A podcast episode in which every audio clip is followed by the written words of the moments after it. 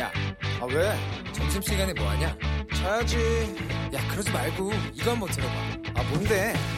지금 당장 라디오를 켜봐 나른한 오후 깨울 시사 토크쇼 모두가 즐길 수 있고 함께하는 시간 유쾌하고도 신나는 시사 토크쇼 오태훈의 시사본부. 네, KBS 일라디오 오태훈의 시사본부 2부 시작하겠습니다. 청취자 여러분들의 참여 기다리고 있습니다. 샵 9730으로 의견 보내주시면 되고요. 짧은 문자 50원, 긴 문자 100원, 어플리케이션 콩은 무료로 이용하실 수 있습니다. 또 팟캐스트와 콩 KBS 홈페이지를 통해서 시사본부 다시 들으실 수 있고 유튜브를 통해서도 만나실 수 있습니다. 유튜브에서 일라디오 시사본부 뭐 이렇게 검색을 하시면 영상으로도 확인하실 수 있습니다. 앞서서 관전 포인트 시간에 남자 배구 아시아 예선 준결승 물어오셨고 제가 남자 배구는 오후 5시 아 9시라고 말씀드렸는데 중간에 공식 사이트 확인해 봤더니 오후 5시로 되어 있다고 하네요. 우리 시각으로 오후 5시에 아, 준결승 있다고 합니다. 정정해 드리도록 하겠습니다. 매주 금요일 2부에는 한 주간의 언론 보도를 분석하고 비평하는 정상근 알파고의 와치독 시간입니다. 정상근 전 미디어오늘 기자 나오셨습니다. 어서 오세요. 네, 안녕하십니까? 예, 자만 아메리카의 알파고 신하씨 외신 기자도 자리하셨습니다. 안녕하십니까? 네 안녕하세요. 예. KBS가 보도한 내용이 좀 화제가 되고 있어서 오늘 좀 두 분과 함께 말씀 나눠보도록 하겠습니다. 보도 내용, 아, 보도 제목이 의원과 상 땡땡 200만 원 내고 상 받았습니다라는 제목인데, 그러니까 KBS 기자가 네. 가상의 인물을 만들어냈고 음, 이름도 다 다르게 네네. 했고, 그래서 한 언론사가 주최한 시상식에 가서 상을 받는 네, 과정이 홍보비 씨. 음, 담겼어요. 좀 어떤 기사였는지 소개해 주세요, 정상 기자. 네, 뭐, 요 며칠 KBS에서 연속 보도를 했는데, 네. 이 국회의원을 포함한 정치인들도 그렇고, 뭐, 기업도 그렇고, 뭐, 여기저기서 막 상을 받았다, 뭐, 이런 표시들이 많지 않습니까? SNS에도 많이 올리고 저 이번에 상 받았습니다 이런 거 많이 해요. 네, 맞습니다. 그래서, 어, 이 상이라는 게 사실 이 권위 있는 단체가 좀 자격 여부를 꼼꼼하게 심사를 해서, 네. 그 받을 만한 자격이 있다면 수여를 하는 거고, 음, 어, 그래서 이제 권위라는 게 생기는 건데, 네, 이 KBS의 취재 결과를 보면 이게 뭐 전혀 그렇지 않다. 음. 네, 이런 내용이었습니다. 네, 그러니까 돈을 얼마 그냥 내면은 주는 게 상인 거고 음, 또이 상을 받기 위해서 또 생각보다 꽤 많은 사람들이 또 참여를 하고 있다고 하더라고요. 네, 그래서 말씀하셨듯이 이 보도는 이 KBS가 만들어낸 가상 인물이 한 언론사가 주최한 시상식에서 이 상을 받는 과정이 담겨 있고요. 이 보도에 따르면 해당 언론사는 이제 가상 인물이 어떤 상에 대해서 문의를 하자 음, 200만 원을 입금하라 네, 음. 이렇게 알려주고 이 가상 인물의 이름으로 200만 원을 입금하자 네 대상을 줬습니다. 대상이요? 어, 제 우수상 아니에요. 이거는 네. 꼬집의 음. 대상이었습니다. 대상입니다. 그래서 이런 상을 주최한 곳은 21세기 뉴스 미디어 그룹이라는 곳인데 네, 여기는 이제 민주신문이라는 등의 이제 매체가 속해 있는 어, 기업이고요. 어 그리고 여기서 200만 원에 100만 원을 더 내면 음. 그 일면에 기사를 내준다. 뭐 이런 아 자기들이 운영하고 있는 신문에서 네네 그렇습니다. 이 21세기 뉴스 미디어 그룹이라는 회사가 이 대한민국을 빛낸 21세기 한국 인물 대상이라는 이 상을 어 29회에 시상을 했다고 하니까 예, 산술적으로 계산해도 꽤또 많은 돈을 이 상을 나름 통해서 정통이 네. 있다는 음. 거예요. 그 분석을 제대로 합시다. 29회이면 30년인데. 그러니까 30, 1년에 한 번이 아닐 수도 있죠. 아, 뭐 그럴 수 있죠. 아, 그 네. 횟수니까 매달 네, 매달. 그렇죠. 매달 아. 할 수도 있고. 네. 알파 기자는 이 뉴스 어떻게 보셨어요? 저는 이 뉴스에 대해서 조금 더 알아봤는데 다음에는 그 KBS 기자가 찾아갔대요. 아 네. 미안하지만 우리 사실은 니네들의 이런 꼼수를 폭로하려고 음. 이러는데 우리 돈 좀 돌려주세요 200만 원. 음. 그분들도 아 죄송합니다 70만 원은 제작비로 넘어갔고요. 음. 100 그래서 130만 원 돌려받았대요. 음, 아, 저는 그걸 보고 너무 놀랐어요. 한국이 진짜 선진국이다. 중동에 있었으면 그 기자는 거기서 이제 폭행을 당하고 그럴 텐데 한국 사람들은 너무 좀 약간 양심 있게 아니, 정당한 취재 절차에 대해서 우리가 밝혔고 음. 또 이거 또 그게 또 국민 세금과 같은 수신료가 또 있기 때문에 돌려받아야죠. 아, 그렇죠. 어. 근데 뭐 다른 나라 같았으면 이렇게 주진 않았을 텐데 막 이런 얘기를 하고 있는 것 오히려. 기자가 폭행을 당할 수도 있었는데 어, 다시 한번 높이 평가했습니다. 예. 그러면 이 상을 어떤 분들이 받았다는 거예요? 음, 그동안은. 그동안은 뭐 정치인도 있고 음. 뭐 그냥 개인도 있고 봉사 단체에서 활동하는 분도 계시고 네. 근데 아마도 아마 정계에 진출할 생각을 갖고 계시거나 아니면 음. 현재 정계에 있거나 이런 분들이 많이 받은 것 같아요. 네. 그리고 그 상을 받은 사람들 중에 한 명한테는 돈을 받는 거 아니고 그 사람한테 돈을 주고 상을 주거든요. 왜냐하면 이름이 있는 한 명이 와서 그 상을 네. 따야지 그 상에 좀 약간 예, 있으니까. 건의가 네. 있어지니까 아, 수상자가 여러 명이 있을 텐데 그 예. 중에서 한두 명 정도는 저명한 분들을 상을 드리기 위해서 여러 가지 힘을 그렇죠. 쓴다. 설득하는 거예요. 돈으로 어. 설득을 하고 끌어당기고 예. 나머지 분들한테 아 이 정도 200만 원을 줘야지 우리가 니네들한테 이 상을 준다. 그럼 이건 시상이 아니고 장사인데요? 아, 그렇죠. 그렇죠. 지금 이제 네. 아셨어요? 어.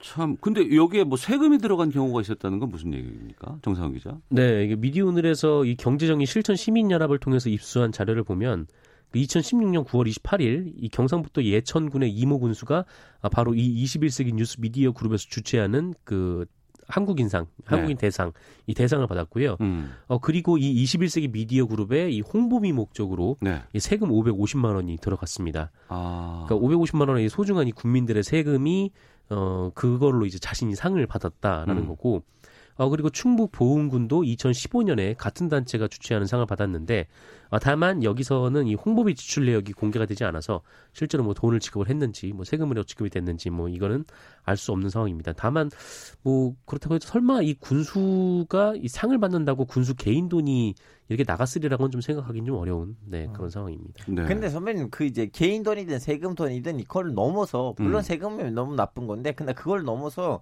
이건 가끔씩 선진국에 있는 지방에서도 이런 일들이 일어나긴 하는데 아, 해외에서도 이런 일들이 종종 예, 있어요. 근데 이제 선진국 이면 일수록 지방에서 일어나거든요. 어. 근데 가, 그때도 이제 자꾸 에, 제기된 문제가 뭐냐면 여기에 담겨 있는 그 이상한 에, 꼼수라고 해야 되나 그 논리 어. 이거는 이 사회가 사회에서 이런 일이 벌어지고 있다는 거는 그 사회에서 지금 망하고 있는 거 아닌가. 어. 원래 상이라는 거는 진짜 제대로 정통이 있어야 되고 거기 음. 심사위원들이 있어야 되고 그 상을 받은 사람들 진짜 어, 떤 업적을 내줘야 되는데 네. 자, 뭐 굳이 앞으로 무슨 사업을 한다든가 아니면 정치를 한다든가 앞에는 이렇게 좀 약간 상이 있어야지 좀 출발이 잘 되잖아요. 음. 그런 것처럼 좀 약간 사회 안에 있는 그 선한 마음 을 이렇게 이용해 먹는 거 아니냐고 해서 세금이냐 아니냐를 떠나가서 이 음. 자체가 이미 아, 그럼요. 예. 네, 그 공감합니다. 예. 그렇죠. 그 모든 상에 이런 것들이 있다는 건 아니에요. 네, 일부 네. 그렇죠. 이런 장사를 하는 상들이 있다는 것이고 또 언론사에서 연말되거나 이럴 때 상을 주는 경우가 종종 있지 않습니까? 많죠. 뭐 여러 가지 상을 주고 또 공직 사회를 대상으로 상을 주다가 얼마 전에 또 문제가 되기도 했죠. 그러니까 음. 이른바 이제 청룡 보수상 같은 경우는 이 언론사가 주는 상에 왜 특징이 이루어지냐, 음. 뭐 이거는 이제 문제다라고 지적이 된 바도 있었고, 네. 어 그리고 뭐 그 굉장히 좀 많이들 하는 게 이른바 이제 소비자 대상이라는 것들을 각 신문사마다 굉장히 많이 줘요. 아, 저도 많이 본 것 같아요. 소비자 네. 대상. 예. 가끔 신문을 보시는 분들이 뭐 많이 없지만 보시는 분들은 가끔 이 내지에 어. 뭐 이제 뭐 소비자 대상 해가지고 뭐 그 기업에 대한 소개, 뭐 제품에 대한 소개, 죄송합니다. 어, 이런 것들이 이루어져 있는 경우를 종종 보시는 경우가 있는데 음. 어, 이거 같은 경우도 그 좀 얼마 전에 이렇게 논란이 됐었죠. 그러니까 모든 기업들에 다 이 공문을 쭉 보내는 거예요. 네. 얼마를 주면 이 소비자 대상을 주겠다라는 공문을 쭉 보내고 음. 거기서 이제 응하는 기업들이 있으면 거기로부터 돈을 받고 네. 그 기사를 싣고 또 광고도 싣고 이렇게 좀 장사를 하는 모습이 발견이 돼서 좀 음. 굉장히 많은 비판을 받은 바가 있습니다. 네.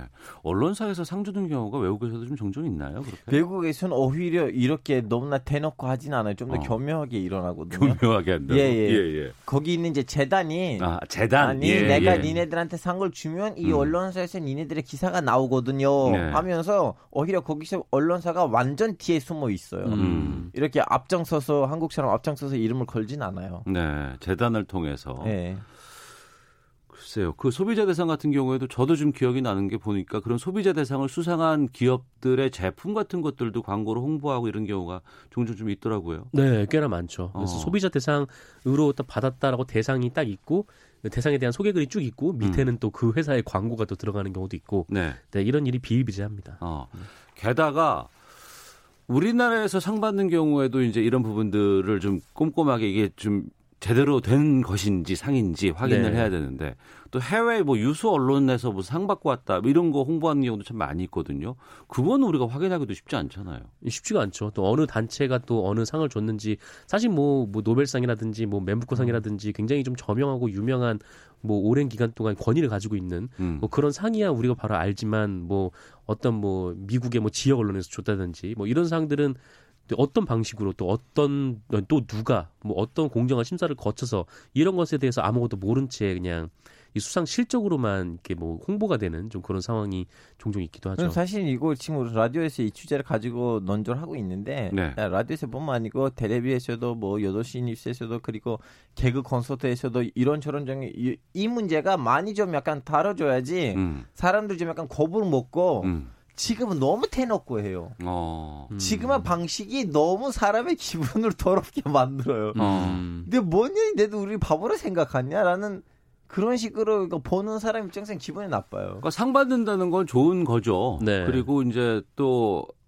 열심히 일했거나 열심히 성과를 낸 사람 아니면 열심히 활동한 분들에게 상을 주는 건 바람직한 일인데 그 상이 공정해야 되고 음. 또이 상이 정당한 목적을 통해서 가야 되는데 그렇지 않은 것이 문제가 되는 것이고 그런 일을 제대로 하지 못했음에도 불구하고 상 하나 받기 위해서 그러니까 자기 공적에 하나 한 줄 올리기 위해서 그 네네. 돈을 좀 내고 의미가 있다고 자기들은 판단한 거 아니겠어요? 그렇죠. 어. 뭐 어느 뭐 맛집에 가면은 방송사에 나온 맛집이다 하 싶으면은 뭔가 믿음이 가듯이 뭐 어떤 정치인 같은 경우에도 어디서 상을 받았다라고 하면은 그게 무슨 상인지 잘 모르겠지만 어쨌든 신뢰가 갈 수도 있는 거잖아요. 아니, 그래서 이제 한국에서 방송국의 숫자가 얼마 안 되니까 네. 우리는 이런 이런 방송과 나왔다는 뭔가를 마치 버치면 신뢰가 가는데 네. 상추는 재단 너무 많아요. 근데 너무 많은데 그 그게 어떤 상이고 또 어떤 과정을 통해서 이루어지는지 이제 모르는 분들이 원- 더 많으니까요. 근데 네.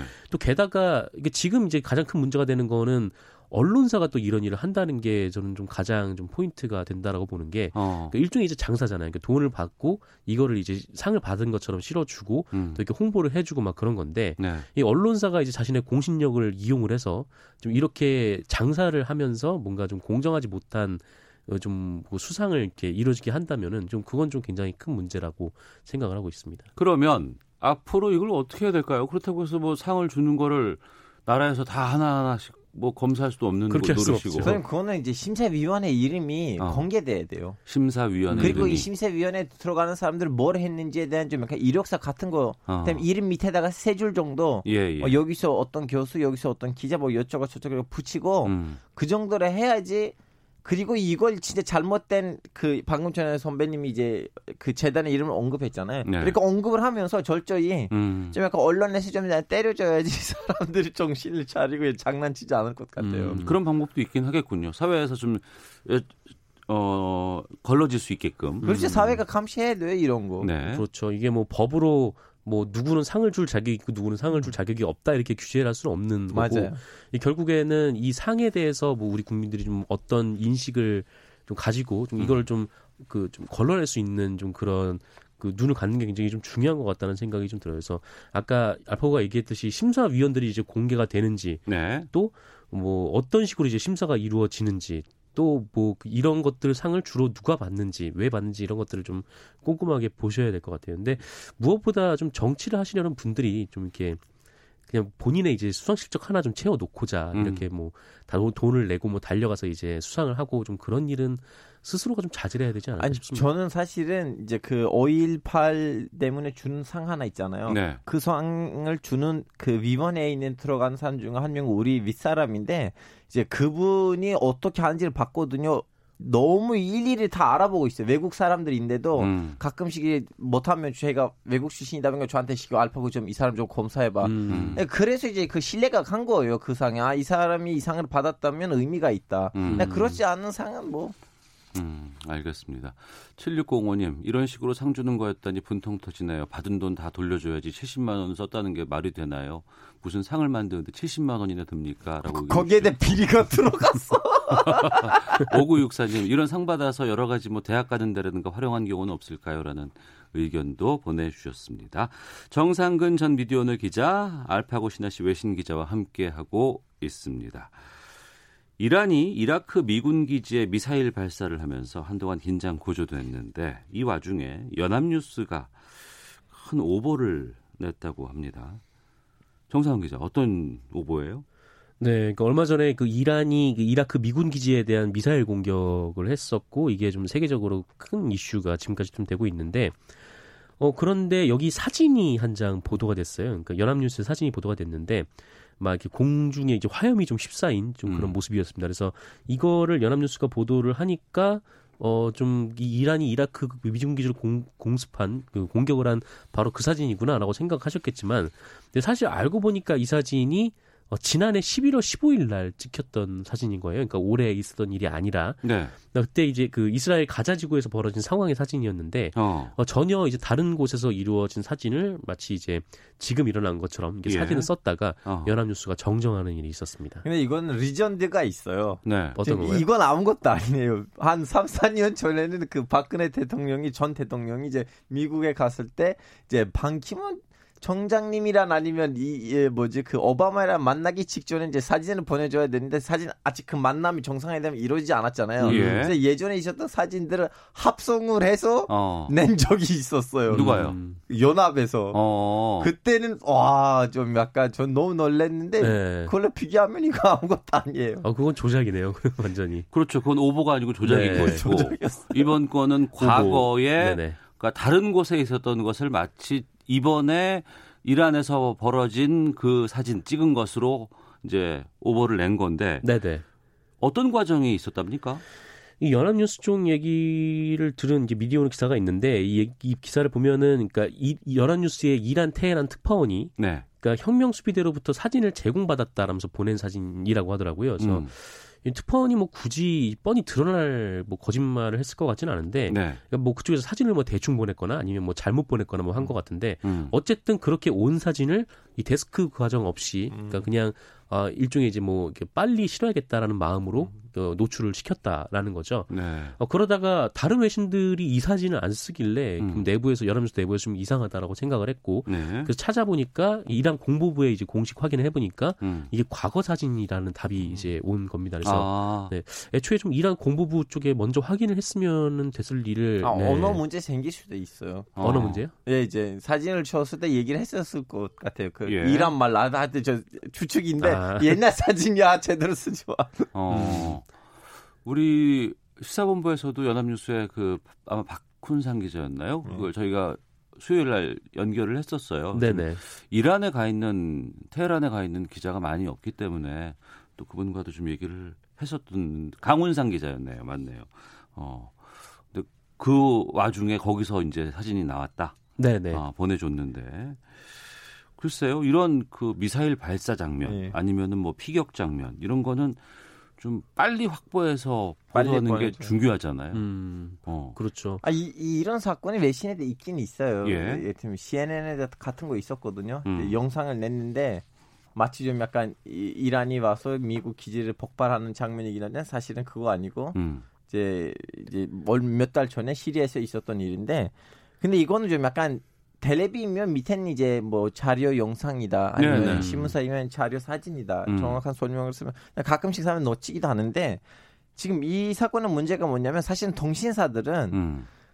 직접 어, 독자 아니면 직접 시청자한테 뭔가를 생산 에, 생산하는 언론사들 아니고 네. 그 중간에 있는 방송국들하고 신문사들한테 뭔가를 생산하는 거잖아요. 그렇죠. 예. 저 저도 예전에 6년 동안 통신사에서 일했거든요. 그래서 통신사들은 좀 약간 욕심을 그렇게 많이 받을 필요가 없어요. 왜냐하면 음. 어차피 우리가 보낼 것은 신문사나 아니면 텔레비니까 아니면 네. 라디오이니까 우리가 있는 그대로만 보내주면 돼요. 나머지는 방송국이 알아서 생각을 해야 돼요. 음. 네. 그래서 저도 여기서 기사를 쓸 때 한국이랑 관련된 기사를 쓸 때 기사를 쓰고 아 이거 사진 한 장 있으면 좋겠다고 생각을 옛날 사진을 보냈 그 밑에다가 쓰고 보냈어요. 음. 음. 근데 편집부에서는 알파고 필요 없어. 음. 글만으로 충분해. 음. 네. 신문사도 생각해야지 그 사진은 우리가 왜? 왜냐면 우리 통신사예요. 우리는 생산할 만큼 음. 생산을 했어요. 근데 이게 평상시와 달리 네. 전쟁이라든가 비상사태가 발생을 했다거나 재난이 발생을 했다거나 이럴 때 오보 같은 것들은 상당히 좀 문제가 될 수 있거든요. 아 정말 그 위험한 시기죠. 왜냐면은 이런 뭐 준전시 같은 좀 이런 상황 같은 경우에는 뭐 양측의 공보 기능이 잘 작동하지가 네. 않아요. 그래서 음. 이게 뭐 평상시 같으면은 어 이게 맞습니까라고 물어볼 수가 있는데 네. 뭐 이게 급박한 상황이 전개가 되는 상황이라면 뭐 이게 맞습니까라고 물어봐도 저쪽에서 좀 대답을 하기가 좀 어려운 수가 있기 이거 때문에 맞습니까? 물어볼 사람 못 찾을 때도 있어요. 그럴 수도 있어요. 예. 그러네요. 예, 예. 그러다 보니까 이게 확인 없이 그냥 아 이게 좀 맞는 사진이겠거니 하고 그냥 내보내는 경우들이 꽤나 많단 말이죠. 그래서 항상 어. 구글에서 돌려야 네. 돼요 그 사진을. 예, 어. 그러니까 구글에 넣으면 사진 옛날에 잡히니까 매칭이 돼요. 아, 구글에 이미지 검색을 해서 네, 그렇죠. 과거 사진인지를 한번 좀 돌려봐서 확인할 예, 필요가 예. 있겠다. 근데 참 이 독자 분들 같은 경우에는 아무래도 그냥 글만 있는 것보다는 사진이나 영상이 있는 음. 기사를 좋아하세요. 아, 그럼요. 네. 네. 확실히 그 현장을 더 잘 알 수 있고 그러니까 음. 하지만 뭐 아무리 그렇다고 해도 이게 좀 공부 기능이 제대로 작동하지 않는 상황이라면은 좀 더 신중하게 아까 알파 기자가 얘기했듯이 일단은 글만 음. 뭐 전송을 하더라도 이 사진을 정상적인 절차를 거쳐서 아니면 혹 그 본인이 직접 찍어서 확보를 해서 그렇게 이제 내는 아니 게이더 문제에는 적당한 통신사들 더 예민하게 접근해야 돼요. 음. 왜냐하면 방송국의 신문사는 핑계해도 사람들이 받 아주긴 하지만 네. 통신사는 좀 핑계하기는 음, 왜냐면 이게 통신사의 사진을 그냥 방송사나 신문사들이 사가지고 그거를 그러죠, 그대로 그러죠. 그거 돈 주고 신뢰를 하고 그렇죠. 네, 그 전제를 하거든요. 다른 곳에서 계속 인용을 해서 네. 가기 때문에 사진 관련된 오보라든가 뭐 여러 네. 가지 에피소드들이 종종 있었지 않았습니까? 아 에피소드 굉장히 많죠. 그 좀 웃지 못할 에피소드들이 꽤나 많은데 예전에 이 조선일보가 그 어린이 성폭행범이라고 해가지고 그 이 사람이 범인이다라고 일면에 사진을 공개했는데 네. 다른 사람이었어요. 그래서 그 사람이 좀 굉장히 좀 힘든 시간을 보낸 적이 있었거든요. 예. 그리고 아시아 경제에서도 좀 비슷한 일이 있었는데 뭐그뭐 어떤 피트니스 모델 어떤 분이 좀 폭행 논란을 좀 일으켜서 음. 사진을 실었는데 다른 사람 사진을 실어버린 거예요. 아, 예, 예. 네, 그래가지고 그것도 좀 논란이 많이 됐고 또 정정 보도문을 내기도 아니, 했고요. 제일 심한 언론 그 사건이 터키하고 한국 사이에 벌어졌어요. 어, 그래요? 그 터키 어- 방송국에서는 이제 미국에서 사기를 치는 동양인의 뉴스를 냈는데 네. 이제 자료 영상이 필요하잖아요. 음. 그래서 그분들이 그 자기네 이제 아카이브에다가 이름을 친 거 동양인 음. 어, 얼굴. 그래서 한국의 대통령들 중에 한 명의 영상을 어, 아, 그, 그- 얘기 본 것 같아요. 예. 네. 그러다 보니까 갑자기 뭐 터키 대사, 한국 대사 이렇게 큰 문제가 일어날 뻔했는데 방송국 사기했어요. 죄송합니다. 우리 편집부에서는 우리가 몰랐어 이거 한국 대통령 이 음. 있는지. 음. 오보가 발생을 했을 때 확인을 해보면 일차적인 책임은 뭐 사실 확인을 철저히 하지 않은 이런 통신사나 언론사가 있을 수 있다고 보고 또 속보 경쟁이 나왔을 때 이런 것들 검증하지 않는 것들은 언론사의 문제로 상당히 좀 크게 작용하지 않겠어요? 크게 작용하죠. 아까 좀 말씀드렸듯이 이게 뭐 굉장히 좀 중요한 사건이나 이런 거 같은 경우는 뭐 아무래도 독자분들 입장에서는 뭐 사진을 보고 영상을 보시는 게 더 또 이제 피부에 좀 와닿기 때문에 음. 이게 딱 뭔가 사건이 딱 벌어지면 일단 사진부터 확보하기 위해서 굉장히 좀 많은 음. 이 데스크들의 지시가 내려오고 좀 최대한 빨리 이걸 확보를 해라라고 일- 이른바 이제 일선 기자들이 이제 쪼는 그런 일들이 벌어지는 거죠. 그래서 음. 이 일선 기자들이 뭐 이렇게 아까 좀 말씀드렸듯이 좀 이렇게 정상적인 상황이 아닐 경우 뭔가 좀 급박한 상황인 경우에는 이 사진이나 그런 것들을 확보하기 어려우니까 그냥 그 아는 사람을 통해서 수소문하게 되고 그러다 보면 사고가 날 확률이 굉장히 높아지는 거죠. 그래서 음.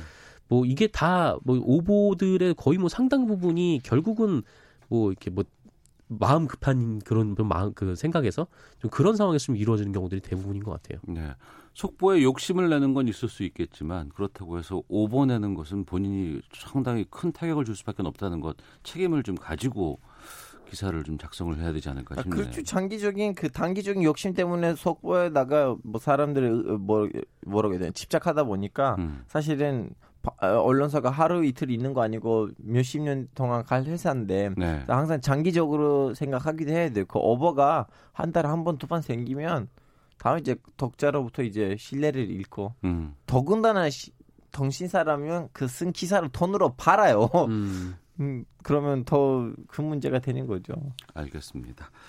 자, 주간 미디어 비평 해봤습니다. 와치독 정상근 전 미디어널 기자, 자만 아메리카의 알파고 신하 씨, 외신 기자 두 분과 함께했습니다.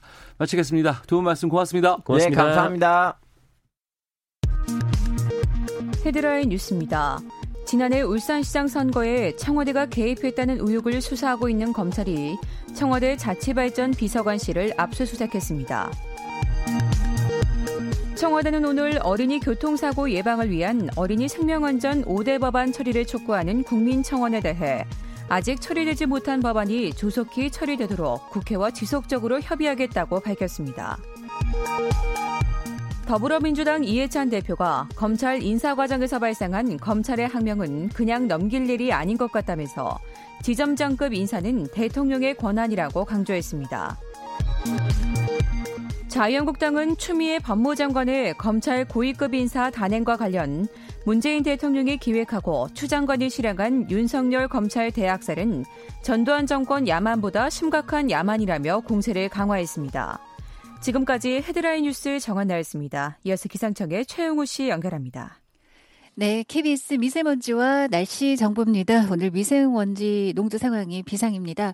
현재 수도권을 포함해서 중서부 지역으로 노랗거나 빨간색까지 드리워지고 있는데 초미세먼지 농도가 더 좋지 않고요. 현재 서울 등 주로 중부지방 어, 수도권 쪽의 미세먼지 농도 1세제곱미터당 81 마이크로그램 초미세먼지 농도 상황입니다. 붉은색 매우 나쁨 상태고요. 많은 지역으로 오늘 이렇게 중서부와 일부 영남권 농도가 계속 높겠습니다. 미세먼지 전용 마스크 필요한 날입니다. 주말인 내일도 제주권을 뺀 전 권역이 나쁨 예보 들어 있습니다. 맑은 가운데 오늘 기온은 그래도 어제에 비해서 1도에서 3도가량 높게 오르겠고요. 서울이 4도, 세종 6도, 강릉 10도 등 전국이 3도에서 11도 분포까지 예상됩니다. 내일과 모레도 그렇게 기온이 많이 떨어지지는 않겠고요. 다만 모레까지 내륙 중심으로 낮과 밤의 기온차는 크게 벌어지겠습니다. 요즘 감기가 유행인데요. 건강 잘 챙기셔야 되겠고요. 오늘은 낮 동안에 먼지 안개나 옅은 안개가 끼면서 경남 해안은 대기가 매우 건조해 부산에 건조주의보가 오전에 발효됐습니다. 있습니다. 산불 등 화재 예방에 신경 쓰셔서 주말에 불씨 관리 잘 해주셔야 되겠습니다. 현재 서울 기온은 영상 2.2도입니다. KBS 날씨 정보였습니다. 계속해서 이 시각 교통 상황은 KBS 교통정보센터 김은아 씨가 정리해 드립니다. 네, 새해 설명절 기차 승차권 예매가 실시되고 있습니다. 온라인과 지정된 역 창구에서 진행하고 있으니까요. 참고하시기 바랍니다. 남해 제2고속도로 지선 김해 쪽인데요. 서부산 요금소 3차로에서 승용차 관련 사고를 처리하고 있고요. 호남고속도로 순천 방향 고서분기점 진출로 1차로에서도 승용차 사고가 나서 2차 사고에 주의를 하셔야겠습니다. 논산 천안고속도로 논산 방향 차량 터널 1차로에서도 역시 승용차 사고 처리를 하고 있습니다. 또 중부내륙고속도로 양평 쪽인데요. 연풍나들목 일대 5km 정체는 작업 때문이고요. 영동고속도로 강릉 방향 강원권 속 속사에서 진부 3터널 사이 2차로에서도 역시 작업을 하고 있는데요. 일대 2km 구간에서 밀리고 있습니다. 간선도로는 올림픽대로 잠실 쪽 반포대교에서 한남대교 사이에 고장난 차가 있고요. 1차로가 막혀 있어서 일대 정체가 심합니다. KBS 교통정보센터였습니다. 본격 시사 토크쇼. 시사본부. 시사본부. 오태훈의 시사본부. 오태훈의 시사본부. 오태훈의 시사본부. 오태훈의 시사본부. 오태훈의 시사본부. 오태훈의 시사본부. 오태훈의 시사본부. 오태훈의 시사본부. 오태훈의 시사본부. 이 밴드는 가사 쓰는 것, 편곡하는 것, 무대에서의 움직임도 섹시하다. 한마디로 말하자면 저 사람들은 진짜다, 정말 진짜다. 그 JYP 박진영 씨가 불후의 명곡에서 이 밴드를 보고 했던 말입니다. 어, 그 불후의 명곡 박진영 편에서 육중완 밴드가 어, 두 번째로 무대에 올라서 내리 다섯 명의 쟁쟁한 가수를 물리치고 올 킬로 우승을 차지했다고 하는데 자, 시사본부 금요초대석 그 밴드입니다. 육중환 밴드의 육중환 강준우 씨 두 분과 함께하겠습니다. 어서 오십시오. 반갑습니다. 반갑습니다. 아, 반갑습니다. 네. good morning입니다. 네, 아이고. 아, 시사 프로그램에 나가신 적이 있으셨어요? 두 번째입니다. 아, 어디 먼저 나가셨어요? 어디 나갔었죠? 저희가 그때 시사. 그거 CBS. 네. 아, 예, 예. 맞아요. 예, CBS에 한번 나가고 예, 예. 이번에 두 어, 번째입니다. 네. 그때는 어떤 일로 나가셨어요? 그때는 더 청춘 콘서트. 네. 네. 예. 홍보 때문에. 홍보차 어. 네. 나왔고요. 우리도 아, 그럼. 그 얘기는 잠시 뒤에 좀 예. 해보도록 하겠습니다. 네. 제가 말씀드렸던 그 불후의 명곡 박진영 편 많은 분들께서 이 무대를 맞아요. 기억하고 계시던데 네. 이게 12월 7일 날 방송이 나갔다는데 그 당시에 그 무대 소감이 어땠었어요? 그때 저희가 JYP 선배님 그 계시고 네. 전부 다 출연진들은 음. 박진영 형님이랑 연인 아, 인연이 된 네. 네. 분들이 나오셔서 어. 어, 우리가 왜 여기에 이 자리에 있지? 예. 라는 약간 뜻밖의 어. 예. 그때 노래는 어떤 걸 선곡하셨어요? 저희 날 떠나지 마 예. 불렀었습니다. 아, 나 그거 봤죠. 데뷔가 아 보셨어요? 아 그 섹시한 걸 보셨구나. 아 그, 그 뒤, 뒷모습, 정말. 네네. 아, 예, 예. 얼마나 그걸 준비하신 거예요? 한 2, 3주 했던 2, 것 3주 같은데요. 준비를 예, 했던 것 예, 같아요. 예. 아, 한 곡을 위해서 2, 3주 동안 네, 네. 하셔야 돼요? 네. 저희가 저희는 이제 편곡을 저희가 직접 어. 하니까 어. 네. 사실 스케줄도 소화하면서 편곡 시간을 맞추려면 음. 적어도 일주일이고 좀 네. 2주 정도는 있어야 예, 예. 곡이 완성이 되더라고요. 예. 그 불후의 명곡 무대를 상당히 두려워한다는 얘기를 참 많이 들었어요. 네. 아무래도 선배들의 노래를 선배가 있는 자리에서 불러야 돼요. 아유, 그럼요. 왜냐하면 네네. 이게 원곡을 뛰어넘을 수는 당연할 게 없지 없죠. 음, 네. 없는데 괜히 누가 될까봐 네. 이 좋은 곡에 어. 그러면 많은 가수들이 얼마나 긴장이 되겠습니까? 예, 예. 설렁설렁할 수도 없는 노릇이고. 그렇죠. 준우 씨는 명곡 편곡할 때는 거의 잠을 안 잘 정도로 어. 네. 그렇습니까? 지금 부은 얼굴이 그 편곡은 주로 준우 씨가 담당을 하세요? 아니 이제 저도 하긴 하는데 다 예. 같이 이제 합니다. 예. 네 사실 육중, 육중완 밴드의 프로듀서가 예. 강준우 씨입니다. 아, 그렇군요. 아유, 네. 아닙니다. 어. 헤드. 네. 그러면 노래는 주로 육중완 네. 씨가 부르시고. 네네네. 아이 원래는 같이 부르다가 네. 준우 씨가 어 자기가 예. 기타에 욕심이 난다. 예. 그래서 기타 쪽을 조금 그 중심을 주고 음. 네. 저는 이제 보컬을 조금 더 중심을 주고 네. 네. 이렇게 변하기 시작했죠. 예. 저희가 뭐 불후의 명곡 얘기를 좀 했습니다만 네네. 육중한 밴드의 활동을 좀 하나씩 좀 짚어보도록 아, 하겠습니다. 좋습니다. 예. 최근에 발표한 음원이 11월에 내신 직장인 블루스였는데 이건 아. 어떤 곡이에요? 아 좋은 곡이죠. 아 이제 좀 이제 직장인들의 애환을 저희가 노래했다라고는 하는데 꼭 음. 직장인 아니더라도 네. 요즘 또 저랑 비슷한 나이대 이렇게 힘들게 이제 아니 힘들다기보다도 그냥 우리가 평범한 사람들의 힘든 이야기. 음. 그래서 아 저도 막 이제 뭐 우리 와이프도 아, 회사 다니기 힘들다, 뭐 하기 힘들다 이런 얘기 듣다 보니까 네. 문득 이런 생각이 들더라고요. 어. 아 내일은 오늘보다는 좀 더 좋은 날이었으면 좋겠다. 예. 그래서 이런 마음을 조금 여러분들의 전달을 어. 해드리고 싶어서 어. 네, 간단하게? 곡을, 네. 힘내. 어. 네네네. 이런 힘든 메시지. 사람들 많은데 그분들에게 좀 위로가 되고 네네네. 좀 힘내십시오라는 것들을 좀 주기 위해서 힘내세요. 그렇죠. 아, 고맙습니다. 꽤된 것 같은데 그 퇴근하겠습니다. 이뭐 네. 퇴근하겠습니다. 그 맞- 노래도 맞습니다. 그런 거 아닌가요? 맞아요. 어. 그 노래는 어떤 거냐면 어, 어떤 희망을 전해드릴까 우리 직장인들이나 힘들게 생활하시는 분들에게 네. 꿈이 다 있는데 음. 현실 때문에 꿈을 놓, 놓아버린 분들에게 음. 이 노래 흘러가는 4분 동안만이라도 네. 꿈을 피우고 접어두었던 넣어두었던 꿈을 한번 다시 한번 생각해 보시라. 어. 그래서 4분 동안만 퇴근해 보십시오. 예. 근데 실제로 퇴근하신 분들이 어. 저 오늘 퇴사했어요 이 노래 듣고 아이고 아이고. 이런 아이고. 분들이 계시더라고요. 네. 그래서 제가 장문의 문자로 그런 뜻으로 만든 노래가 아닙니다. 아. 그러니까 그 부분인데 네. 퇴근하고 가는 곳은 내 집이고 그렇죠. 또 네. 일을 마치고 집으로 가면 가장 기쁘고 좋을 때잖아요. 네. 두 분은 무대 끝나고 나서 집으로 가면 주로 뭐 하세요? 보통 그냥 저는 바로 눕는 것 같아요. 어. 그 뭔가 누워 있을 때 너무 편해가지고 좋아하실 것 같아요. 집에 가서 그냥 딱 그냥 그 자리에 딱 누워 있- 네 아. 평소에 그래요. 어. 저는 퇴근할 때뭘 예. 사갈 때, 음. 뭘 이제 야식을 예. 같이 함께 먹는 가족들을 같이 함께 먹는 그 음. 치킨 네네. 뭐 이런 걸 포장해 갈때 어. 그 웃음이 떠나질 않아요. 하여튼 뭘 먹여야 돼. 아, 그렇죠, 그렇죠.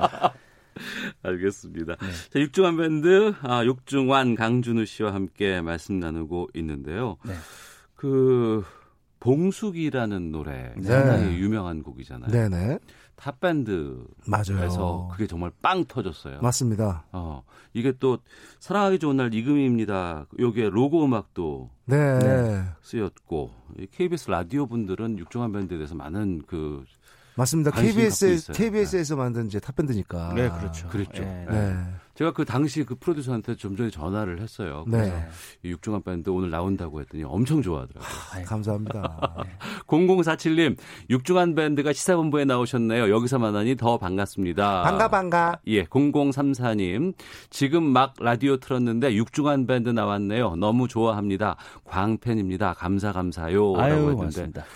그 탑밴드 시절 전에는 무명 활동도 많이 오랫동안 좀 겪지 않으셨어요? 준우 씨랑 저랑은 부산에서 통기타 라이브 카페에서 네. 예. 예, 무명 그 통기타 가수로 음. 예, 활동하다가 네. 각자 이제 서로 음. 내 음악을 해보겠다 예. 싶어서 제가 한 1년 정도 먼저 올라오고 어. 그 다음에 준우가 올라왔죠. 예. 그 탑밴드 이후에 뻥 터졌어요. 맞아요. 네. 또, 근데 사람들은 있잖아요. 음. 네. 탑밴드가 아니라 무한도전에서 빵 떴다고 생각해요. 아, 무한도전 무슨 가요제도 나가셨죠? 네네네. 맞아요. 그때 누구랑 같이 나가셨죠, 그때? 홍철 씨랑 같이 네, 아. 나갔는데 예. 탑밴드를 본, 보신 분들은 예. 탑밴드가 먼저다. 어. 무한도전 보신 분들은 무한도전이 먼저다.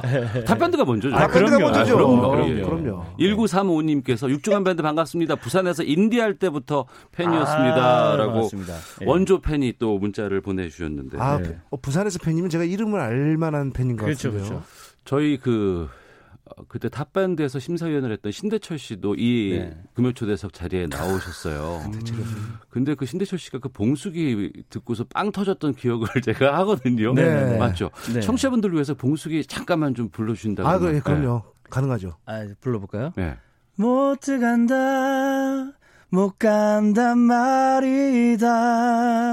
이 술을 짜고 집에 간단 말이고. 야, 봉수가 택시는 말라 잡으려고 오빠 술 다 깨면 집에 다 태워 줄게. 아, 아, 이거 정말 가사가 네. 압권이었어요. 네. 누가 이건 작사하신 거예요? 처음에 이제 준우 씨가 네. 네, 곡을 못 가지고 쓰고, 와서 가사는 이제 중환 형이랑 같이 썼는데 네. 그때는 진짜 이런 마음이었거든요. 어떤? 우리 음악을 아무도 안 들어줄 것이다. 음. 어, 설마 이런 노래를 누가 듣겠느냐. 예, 예. 그냥 우리가 투자해서 우리가 마- 우리 돈으로 우리의 어떤 투자해서 만드는 앨범이니까 어. 야 우리 하고 싶은 대로 한번 해보자. 야, 이런 마음이었어요. 그때 그때는. 놀랄 말씀을 제가 한번 네. 드리고 싶은데 예. 그때 세 곡짜리 노래 그 EP 앨범이 예. 한 300만 원 들었나요? 어. 어우, 안 들었을걸요? 아, CD CD까지 찍는, 찍, 아, 예, 찍는 예, 것까지 해서 예, 예, 예. 300만 원에 예, 예, 예. 총 제작비가 총 제작비가 예, 예, 한그 정도 네, 들었어요. 둘이서 CD 찍는 거 얘기하면. 네, 네, 맞아요. 300만 원 아. CD 한 1000, 2000장인가 1000장까지 해서 예. 한 300만 원 들었던 것 같아요. 네. 그 봉숙이 그 가사를 이렇게 딱 들어보면 네.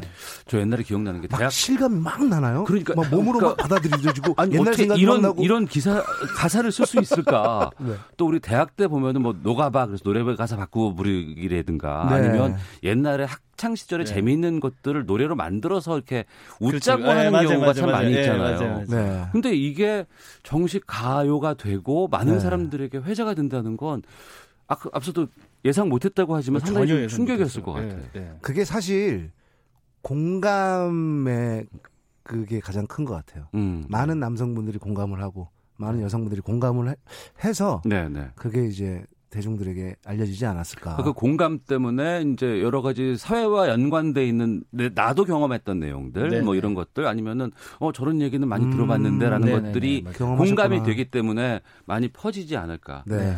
경험이라기보다는 공감이죠. 아 그렇죠 예, 공감 아, 아, 그 정도 예 육중한 밴드와 함께 말씀 나누고 있는데 앞서 말씀하신 그 본래 주제로 좀 가보도록 하겠습니다. 네. 네. 2월에 더 청춘이라는 콘서트에 참가하시는 것으로 알고 있습니다. 맞습니다. 네네. 근데 이게 이 저희 시사본부를 확 끌어당겼어요. 어, 그래요? 민중가요를 주제로 한 콘서트라고 들었어요. 네. 어떻게 하시게 된 거예요, 이건? 섭외가 와서. 아, 그래요? 아, 근데 저희가 이 양반들. 그냥 섭외가 아, 와서. 그 중에 여러 가지 맞는 것 중에 이제 하나가 예, 섭외가 예. 와서 예, 예, 예. 많이 있죠. 예, 근데 예, 예.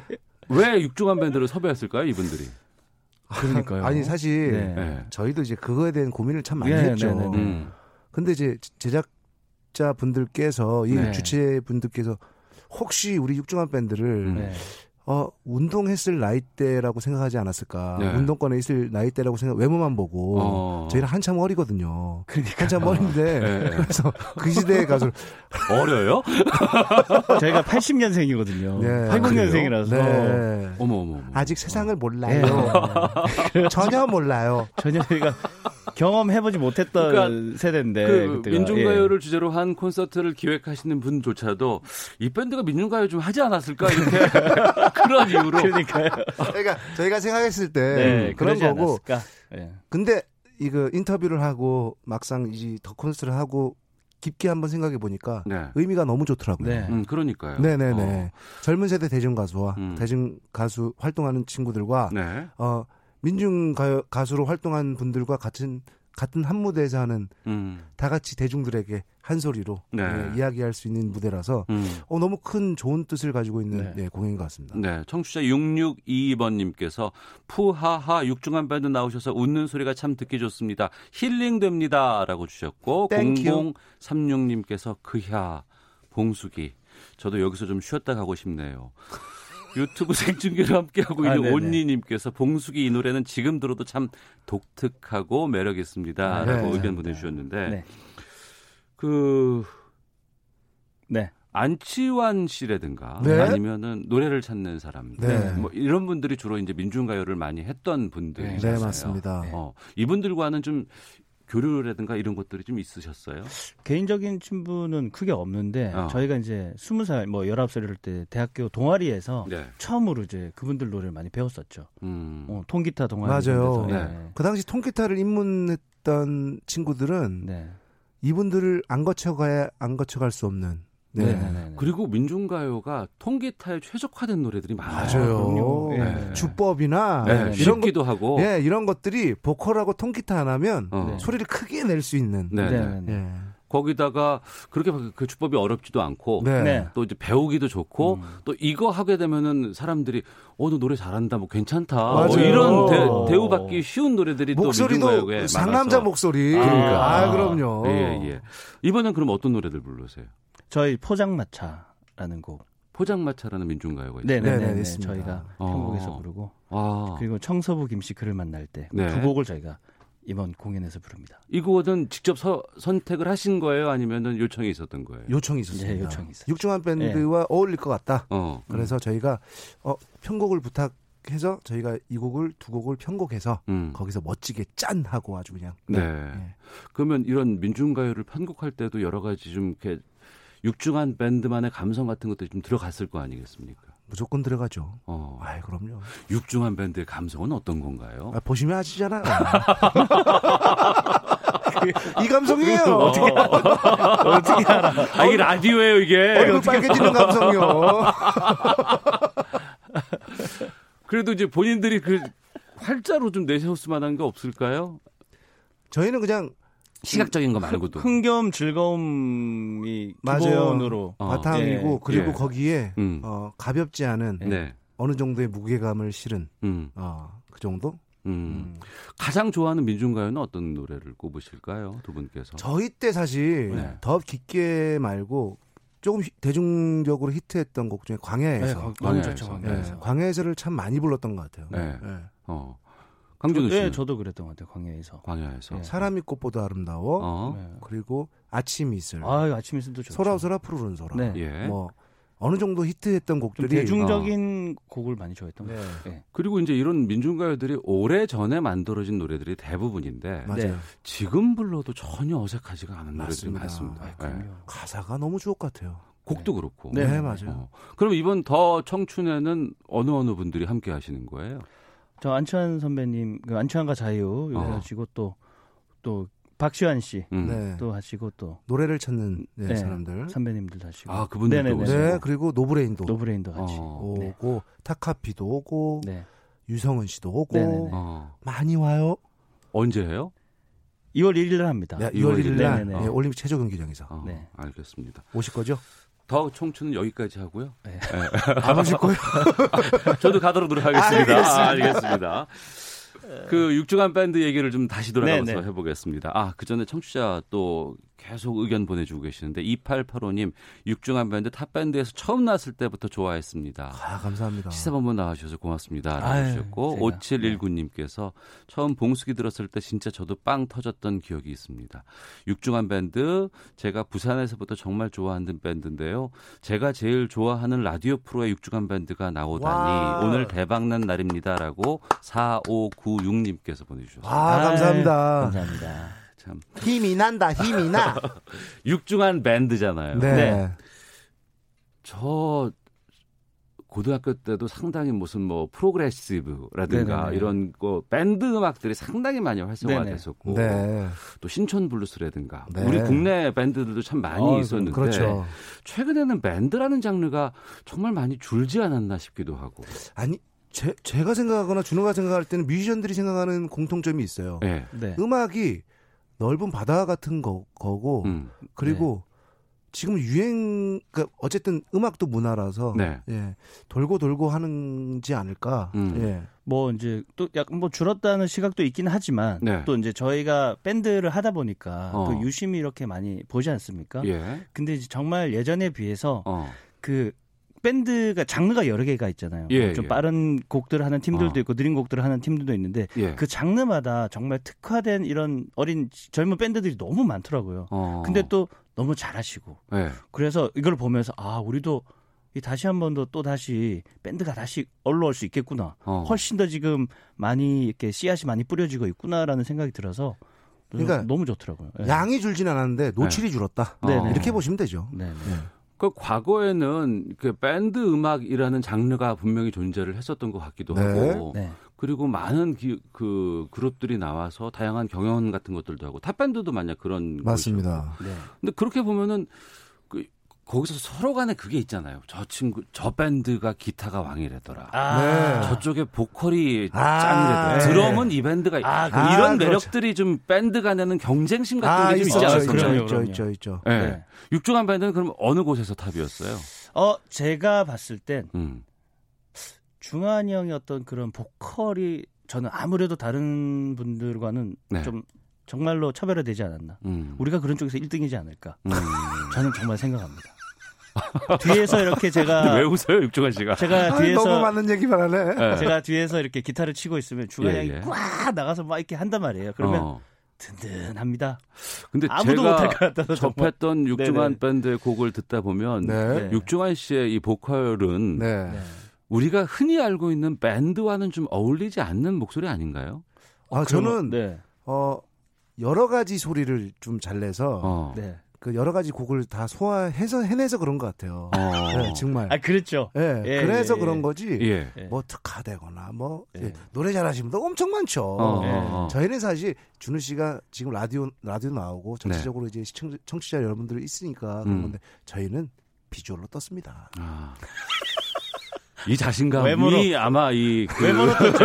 외모로 떴죠. 예. 밴드의 강점이 아닌가. 비주얼은요 예. 뭐 아니면 도여야 됩니다. 어. 어중간하면요 예. 안 돼요. 근데 많이들 좋아하시잖아요. 그 네, 외모를. 예, 저희를 보고 힘을 얻으시는 것 같아요. 예. 어. 화이팅. 8216님께서 육주간 밴드 반갑습니다. 반갑습니다. 아, 안녕하세요. 저는 어느 날 운전을 하다가 라디오에서 네. 나온 봉숙이 듣다가 가사 내용을 듣고는 혼자 빵 터진 기억 생생합니다. 네. 그리고 5929님께서는 그, 아, 이 외모에 대해서 평가를 아, 해주셨는데, 예. 의견을 보내주셨는데, 본인 사진 보내시고 평가해 주세요. 죄송한 말씀이지만, 네네. 저는 한동안 육종환 씨가 이효리 씨 남편인 줄 알았습니다. 크크, 이렇게. 아, 감사합니다. 근데 이거는 잘 보신 거 아닌가요? 어, 너무 잘, 보, 잘 봤죠. 예, 그렇죠. 예. 이상순 형님. 예. 어, 호감형이시잖아요. 그렇죠, 그렇죠. 어. 그럼요. 예. 사람이 이목구비만 보는 게 아니라 음. 전체적인 분위기를 딱 보면 네. 이상순 형님은 음. 잘생겼습니다. 그렇죠. 오, 그러니까 오구이구님께서 죄송이라는 어. 말을 굳이 붙일 이유는 없는 거예요. 음. 어. 두 분은 어떻게 만나시게 된 거예요? 처음에 외로워서 만났어요. 언제? 아무도 아니 부산에서 같이 팀을 안 해줘가지고 아니 부산에서 이제 그 중환이 형이랑 저랑 이제 그 통기타 네. 라이브 아르바이트를 하고 있었어요. 그래서 예, 예. 중환이 형은 저 동쪽 어디쯤, 어. 저는 서쪽 어디쯤 예. 이렇게 저 나눠가지고 지역이 나눠져서 하고 있었는데 어. 아는 누나가 네. 선배가 동쪽에 음. 노래 잘하는 친구가 있다 하더라. 아 그래요? 예, 한번 만나볼래? 이렇게 예, 예. 조금 다리를 놔주시더라고요. 어. 그래서 카페에 딱 제가 먼저 가서 기다리고 있었어요. 무슨 무협지를 보는 거예요? 아니, 이게 그렇죠. 그래가지고 이제 네. 저기 문이 탁 열리는데 예, 예. 누가 딱 들어오는데 음. 저 사람이구나. 중환이 형 보자마자 예, 예. 외모를 보니까 코스가 노래를 못 할 수가 없는 외모인 거예요. 노래 실력을 외모에다 그냥 다 외모를 다 빼고 노래에다가 그냥 다. 예, 예. 야, 저 사람은 진짜 음악의 신이겠구나. 어. 나는 졌다. 저는 딱 어, 예. 그, 저, 이 친구를 만나러 처음 만났죠. 예. 스무 살인가 스물한 살 때였어요. 음. 아, 군대 가기니까 가니까 스무 살일 거예요. 네, 네. 만났는데 예. 야, 이 친구가 발라드를 부는 순간 음. 정말 오열하겠다. 어. 너무 슬프게 생겼다, 친구가. 예, 예, 예. 그래서 발라드를 부르는 순간 이 친구는 어. 예, 대한민국 발라드를 한번 갈아엎을 수 있는 예. 얼굴이다. 어. 이렇게 생각했죠. 예. 그래서 그 자리 이후로 어. 다시는 이 친구랑 음악을 같이. 마음을 먹고 그날 헤어졌죠. 그 이후로 지금까지 그 몇 년 정도 계속 활동하고 계시는 거예요? 함께? 각자 활동을 네. 한 10년 정도 했죠, 따로. 예, 10년 하다가, 예, 지금 예. 또 10년이 됐네. 거의 10년이 10년 다 됐죠. 됐네요. 예. 아, 그럼 2010 년에. 20년 활동을 하신 그런 그룹이신 거 아니에요? 네, 그렇죠. 그렇죠. 네. 대단하십니다. 참. 아. 아닙니다. 최근에는 어떤 활동들을 하고 계시는지도 좀 여쭐게요. 어, 최근에는 네. 제일 비중을 많이 두고 있는 게 음. 저는 육아입니다. 육아. 육아? 네. 몇 살이에요? 22개월입니다. 아, 네, 너무 이쁘죠. 아빠 닮았죠? 조금씩 저쪽, 저쪽 으로 오고 있는데 못 오게 제가 네. 자꾸 이제 손으로 만져주긴 하고 있는데 어, 어, 어. 네. 아, 예. 아직 덩치가 예. 저를 닮긴 했어요. 아, 그래요? 네, 애가 힘이 세고. 사내. 아니 딸입니다. 아, 딸이에요? 아유, 아유 죄송합니다. 아, 아유, 아유, 죄송합니다. 시사 프로그램에서 나올 수 아이고, 없는. 아이고. 아이고. 아, 네. 예, 아이 뭐 건강하면 되죠. 아, 어, 예. 건강하면 그럼요, 되죠. 그럼요. 네, 그럼요. 예. 건강한데. 그리고 그 네. 어릴 때 얼굴이 남지 않아요. 나중에 크면 훨씬 달라지고 이쁘고 그렇죠. 네. 저는 꼭 저희 아이가 좀 말을 텄을 때이 예. 예. 아저씨가 그런 얘기를 했어. 9184님, 저도 외모 평가 한번 해보겠습니다. 육중한 밴드 육중하시네요. 라고. 아, 네, 감사합니다. 건강하다. 육중하다가 너무 좋아요. 예. 예, 좋습니다. 앞으로도 계속해서 왕성 활동 좀 부탁드릴게요. 네네네. 어, 알겠습니다. 예. 그럼요. 두 분과 함께 좀 노래를 좀 저희가 끝으로 들어봐야 될 것 같은데 어떤 네. 노래 들을까요? 뭐 들을까요? 직장인 블루스가 그래도 음. 최, 제가 가장 최근에 나왔으니까 한번 네네. 또 그리고 이게 추워 추울 때 예. 약간 bluesy한 느낌이 가미된 직장인 네네. 블루스가 따뜻하게 음. 감싸줄 것 같습니다. 네, 지금 직장인 블루스 나오고 있습니다. 1262님께서 오태훈의 시사본부에서 육중한 밴드의 목소리를 들으니 정말 반갑습니다. 아, 오태훈 아나운서님 육중한 밴드와의 첫인상에 대해서 말씀해 주시면 고- 고맙겠습니다. 라고 의견 주셨는데 저는 이분들 최고라고 생각이 듭니다. 예. 감사합니다. 아, 최고인 분들과 함께한 금요 초대석 직장인 블루스 육중한 밴드의 노래 들으면서 두 분과는 인사드리도록 하겠습니다. 오늘 정말 재밌었어요. 고맙습니다. 아 정말 감사합니다. 예, 보내드리겠습니다. 고맙습니다. 아, 감사합니다. 예. 자, 시사본부도 마치겠습니다. 다음 주에 뵙겠습니다. 안녕히 계십시오. 들고서 오늘도 출근하러 갑니다. 우, 우리 인생을 마음처럼